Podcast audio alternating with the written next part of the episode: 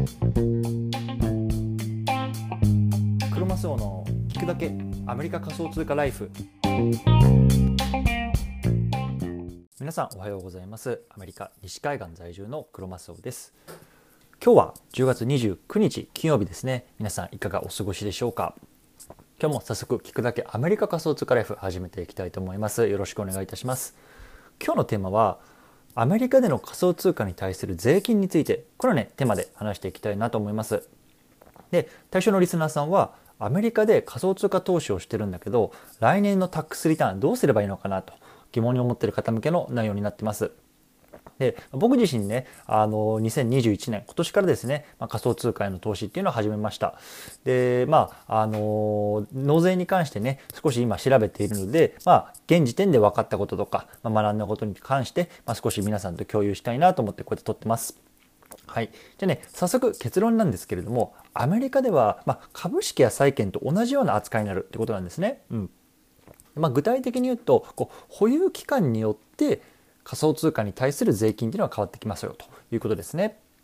なので結論から言うともう買ってそのまま、ま売ったりとかしてませんよっていう、まあ、いわゆるガチホって言われる方々に関しては税金は一切かかりませんということなんですね。で一方で、まあ、仮想通貨を持ってるか持ってないかっていうところは、まあ、IRS の方には、えー、と申告しなければいけないとそれはねあのガチホであっても売買をしてるしてるでもっていうことなんですね。うん一方でじゃガチホしてなくてあの売買してるよって人はどうなのかっていうとこれはね購入期間保有期間によって区切ってきますよということですね。であの仮想通貨購入して1年未満で売却するとインカムタックスのブラケットが適用されます。で1年以上だとキャピタルゲイン税が適用されるということでこれは本当にもう株式と全く一緒ですよね。そうで、まあ、今回ねあのこの放送ではインカムタックスとかキャピタルゲインのタックスっていうことに関してはね割愛するのでまあねあの期間によって違いますよというようなところだけまず押さえておいていただければなと思います。はいでね、ちょっと今回の話はね内容自体すごくマニアックかもしれないのでですし僕自身もねあの間違ってるかもしれないのでもしね心配な方は、ね、詳しくは会計士さんとか税理士さんに相談されるっていうことをお勧めします。はい。でね、あの、この番組では仮想通貨を生活の一部にっていうモットーに、アメリカから1日1つ仮想通貨に関するニュースを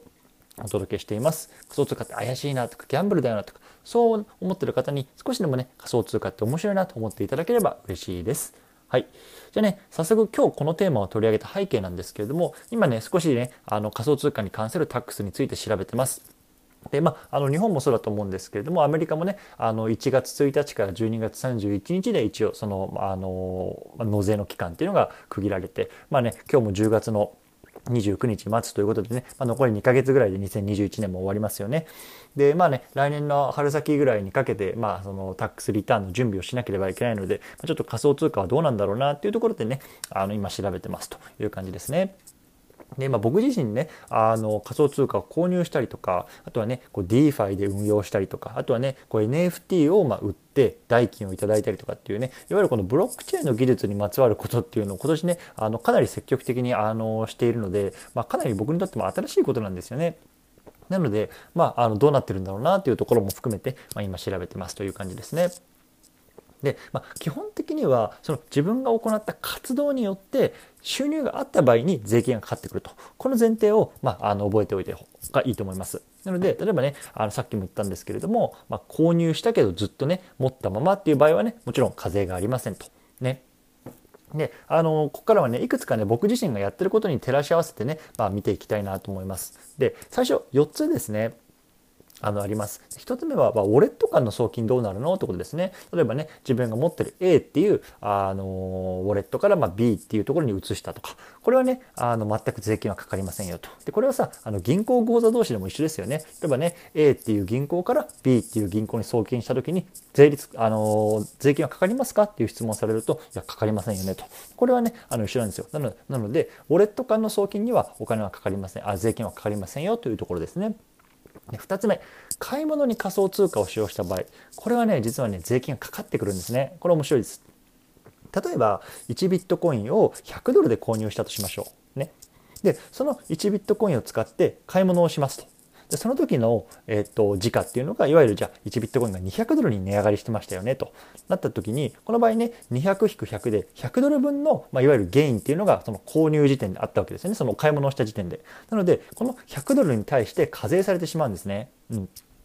でなんで僕がこれを調べたかっていうと僕はねあのコインベースカードっていう、まあ、デビットカードを使っていわゆる仮想通貨で、まあ、買い物をしたりすることがあるんですよね。でこの仮想通貨はいわゆる、まあ、ビットコインとかっていうこう価格が変動するものではなくてステーブルコインっていうもので支払ってます。であの具体的に言うと USDC っていうものを購入してそれをデビットカードに入れておいてであの何かを買う時にこの USDC で支払ってるんですね。ただこのステーブルコインの場合って、まあ、買った時も、まあ、売る時もいわゆる価格変動っていうのはほぼないので、まあ、これはね、まあ、ほぼほぼ無視してもいい金額かなと思ってます。はい。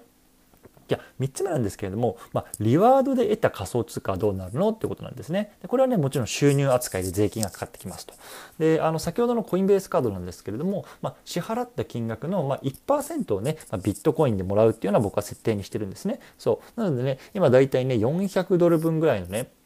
こうビットコインをいわゆるリワードでね空いているんですけれども、まあ、それがね、まあ、あの税金かかってくるのどうなのっていうところでもちろんこれはかかってきますというような感じですね。はい。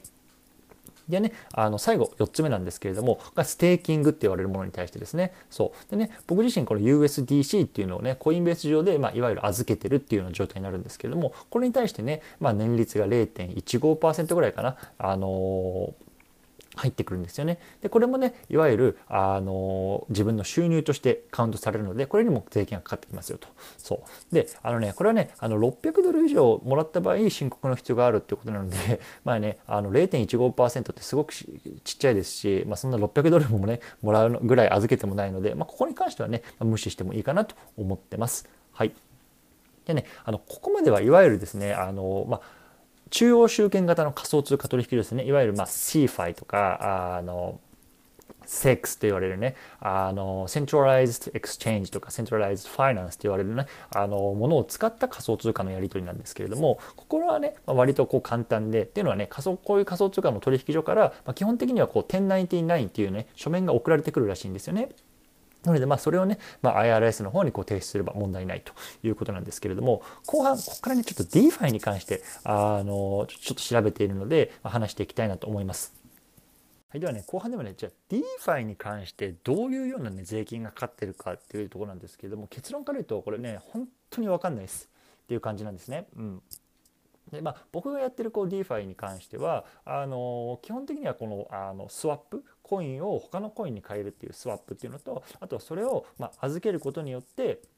まあ、ステーキングしてこうトークンをもらうと、まあ、このあのかなり何ですかスタンダー王道のあの DeFi を僕はやってるんですけれどもこれに対してどういうような税金がかかってくるかっていうのは正直僕分からなくてあの調べてるんですけれどもなかなかねまとまった回答がないんですよね。でおそらくあのアメリカのえっと何て言うんですか IRS とかも多分この DeFi に関するタックスはどうするかっていう定義っていうのはまだ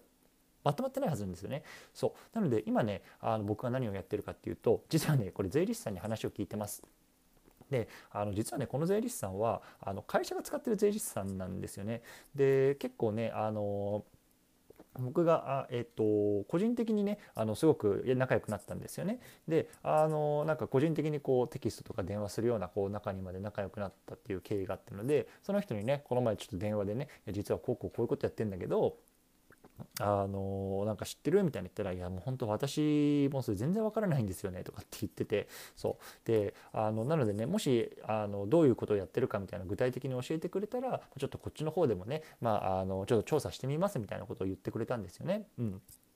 で、まあ、なので、まあ、ちょっとねあの少しそういうそういう方にもね、まあ、あの協力を得ながら少し解明時間かけて解明していきたいなと思ってるんですけれども、まあね、あの僕がちょっとここで言いたかったのはその DeFi 云々っていうよりもなんだろうその、まあ、会社を使い倒すっていうマインドっていうのがね結構まあ大事かなと思うんですよね。でまあさあの僕自身は会社員として、まあ、副業でこういうことをやってるんですけれどもやっぱりさ、まあ、あの会社に対していろいろとまあ、時間であったりとか自分の、ね、体力とかっていうのを、まあ、あの預けている情報で、まあ、それに対してね対価を頂いてるんですけれどもやっぱりさあのまあギブアンドテイクじゃないですけれども、まあ、それぐらいねやっぱり会社の方に貢献してるんで、まあ、それだったらさやっぱり会社がさ使ってる税理士さんとかもにもこういうのねあのタックスの相談とかっていうのもどんどんしてすればいいと思うしでもそれはねあの、まあ、個々人の考え方だと思うんですけれども僕はね そういうようなマインドでやってるというような感じですね。はい。じゃちょっとね、ちょっと話がそれてしまったんですけれども、今日はこの辺でまとめていきたいなと思います。今日はね、アメリカでの仮想通貨に対する税金について、このような、ね、テーマで話してきました。で具体的に言うと、アメリカでは株式と同じような扱いになります。で、保有期間で区切りましょうというところですね。で、まあ、買ったままもう基本的にガチガチでホールホールドしている人には税金はかかってきませんよと。で購入した後1年未満で売却するとインカムタックスブラケットは適用されますよと。で1年以上だと、まあ、キャピタルゲイン税が適用されますよということなんですよね。うんでね、まあ、僕自身これまだ新しいところですしやっぱりねタックスとかそういうね会計とかの知識ってまあ最低限身につけておいてね、まあ、損はないのかなと思っているので、まあ、触りながらねこう学びながら、まあ、かつこうやってアウトプットするという感じでね、まあ、これからもねあの皆さんにお届けしていきたいなと思います。はい。でね、ちょっと今日ね、あの長くなってしまったので、まあ、雑談等々なしでこの辺でしたいと思います。今日からね、あの週末の方も多いと思いますので、体には気をつけてやっていきましょう。お疲れ様です。